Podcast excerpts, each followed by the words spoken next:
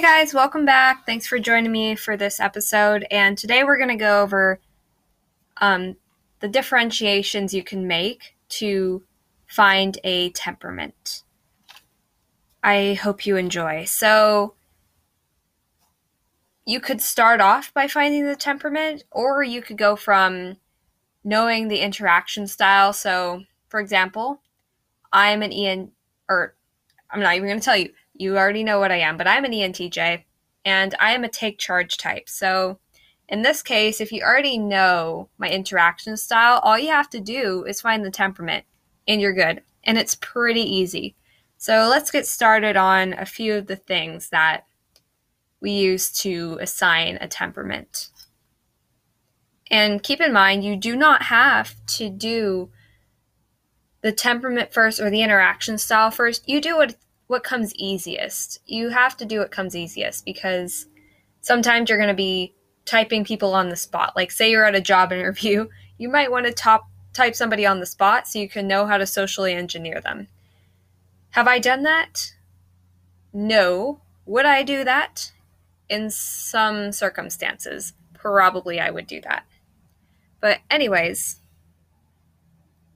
let's get on it. So the first thing you could kind of differentiate is abstract versus concrete. And do you remember when we were talking about the interaction style, the responding versus initiating? This is kind of like that. So an abstract person is an intuitive. They have N as their second letter. A concrete person, on the other hand, is a sensor. They have an S for their second letter of their four-letter type. And I'm sorry, but there's no, way to just be thinker, judger, unless it's really obvious. Sometimes I will use the socionomics, letters. If something's, really, really obvious, they have that function, a thinking function or a feeling function, really obvious, I will probably use that. But in this case, that is not how you do it. So the abstract people are the intuitives. They are all about the what if, concepts, patterns, implications, kind of like the stuff that has yet to come. It hasn't happened yet. It's not tangible reality. Abstract people are focused on the symbology, the possibilities, and the hidden meanings. They're very introspective, and they ask a lot of questions. There's a lot of questions with them. And then common sense is pretty arbitrary. And abstract people are focused on the question, what's the best possible way to do blank or to be blank? And they're all about potential memories, not literal memories. I went to the beach today. No, it's about potential memories. I could go to the beach today. So kind of watch that in somebody's language. Are they focused on kind of the what if or the possibilities of what could happen? And something you're going to notice, as people get older, they're kind of going to switch back and forth. And that's because they're developing other sides of the mind, and a concrete person might turn abstract as they get older. I know an ESFJ who's very much focused on developing extroverted intuition, and it comes through a lot because she's talking about possibilities sometimes, and you're still going to be able to type them abstract versus concrete, but it's not going to be as obvious once the person kind of matures.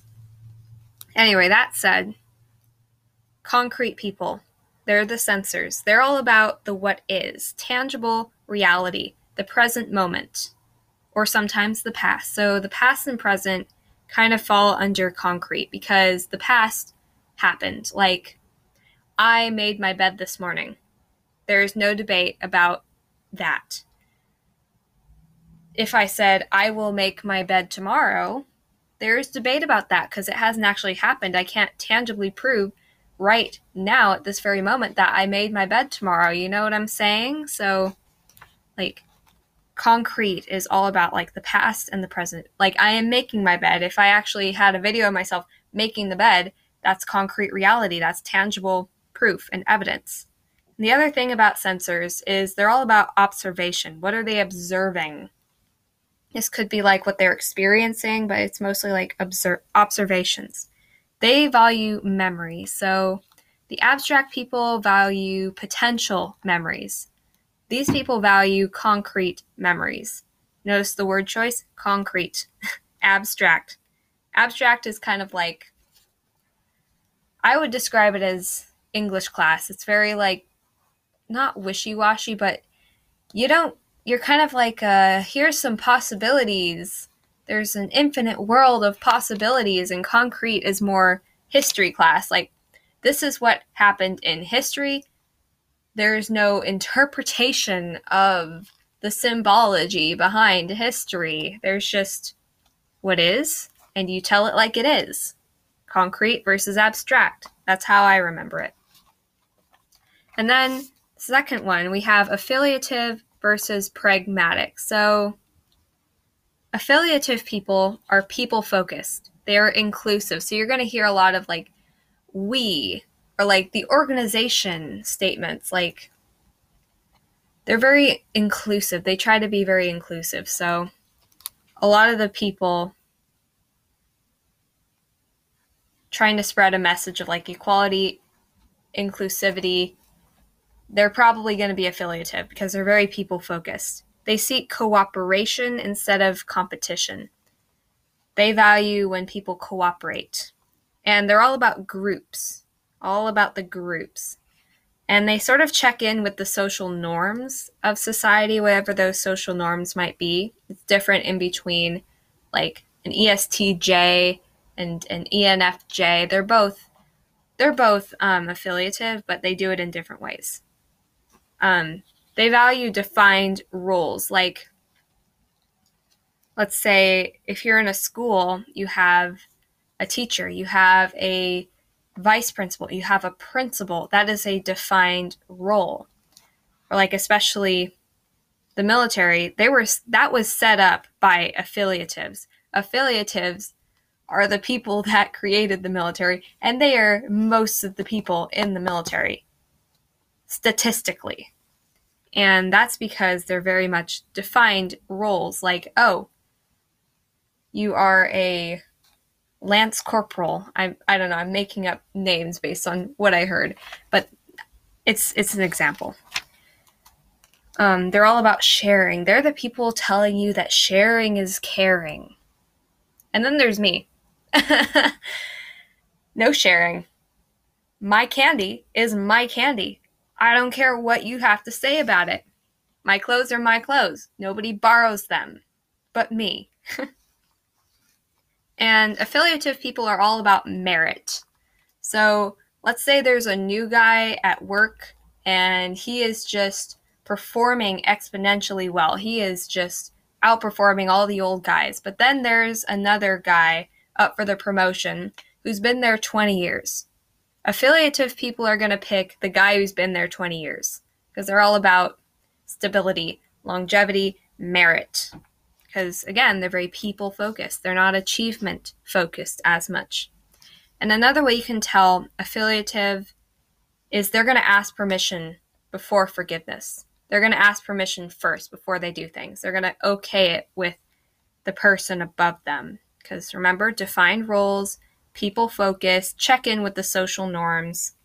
And they're typically authoritarian politically, typically.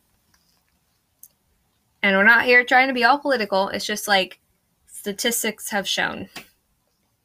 And then there's the pragmatic people. We are individualist. We are independent, and we are like self-manifest destiny. We are all about achievement. We seek outcomes, not necessarily cooperation. We're autonomous, and role is pretty arbitrary. It's all about achievement. Like, again, with that 20-year worker, loyal worker, or that person who's just outperforming everyone. They're a new guy. They're like maybe 21. They're outperforming everybody. pragmatic person's going to pick the 21-year-old that's outperforming everyone. And again, we value effectiveness and achievement. We're kind of Machiavellian in our approach to life, and especially if you're an NTJ, we are extremely pragmatic. We are triple pragmatic. We have a very hard time being affiliative. We can be affiliative, but we have a very, very hard time doing it. And it's going to be really obvious real quick who's a pragmatic if they're an NTJ. They're uneasy when things are chosen for them. Yeah. If you want to boss somebody around, maybe don't boss around a pragmatic or choose their roles for them. They don't really appreciate that very much. We don't like roadblocks. So if you inhibit our possibility of achieving a goal, we're going to lose respect for you. Okay? I'm just going to say that right now. We take action, we take initiative, and then we don't ask for permission. We just ask for forgiveness. We're going to do whatever we're going to do and then ask forgiveness later, because usually we're betting on the fact that our achievement will be greater than the rule that we just broke. And I'm not saying we're a bunch of rule breakers all the time. I'm just saying that we have a tendency to kind of value achievement over cooperation. And so that's kind of why. We struggle with authority a lot of the time. So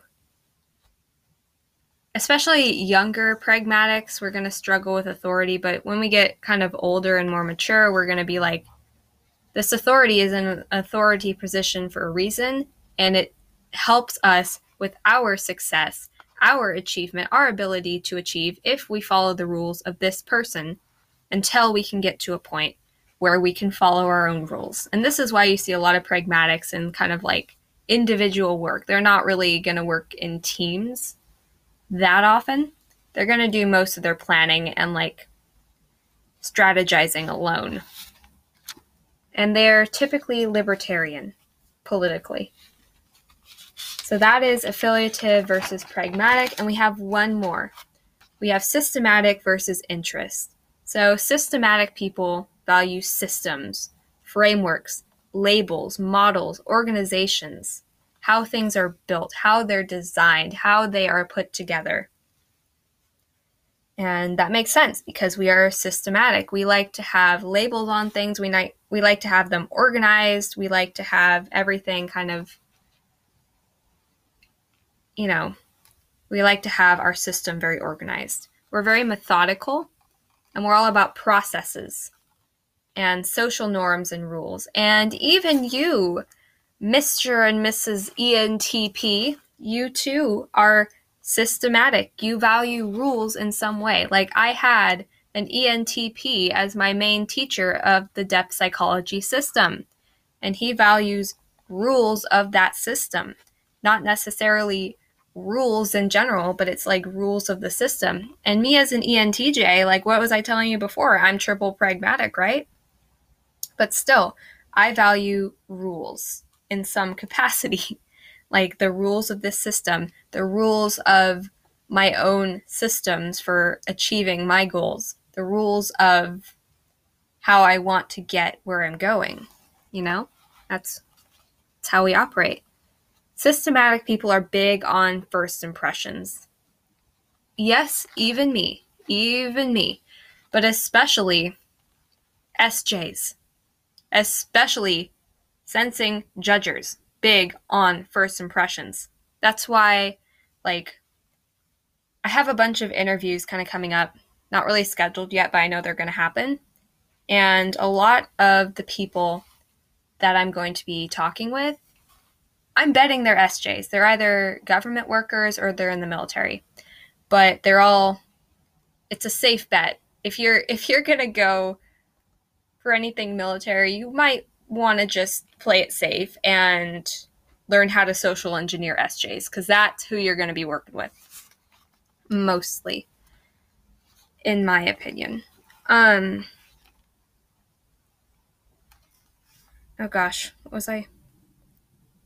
Oh yeah, detail-oriented. We are very detail-oriented, all about the details. Like, this could come out in any form. Like, with me, it's very much like the micro expressions, the details of what people are doing, the details of my system, the details of this legal framework that I'm working on. Could be anything, but we're all about structure. Again, systematic people are all about structure. They're very procedure focused. They need to have a procedure in everything they do, every operation. So like for me, I have a morning procedure every day that I do not stray from. I have a nightly procedure. I have a procedure for how I'm learning multiple languages at once. I have a procedure for how I'm absorbing so much content. I have a procedure for when I read a book. I have a routine for reading a book. And I have a lot of interest-based friends who are like, how do you even function? And most of my friends are actually interest-based, which is really, really weird. And then the other systematics are going to get it. Like, you are type A, congratulations. But they're also very, like, accepted social norms, these rules, again. And they're all about strategy. Systematic people are all about strategizing ahead of time. Like, I don't like to go anywhere without a strategy.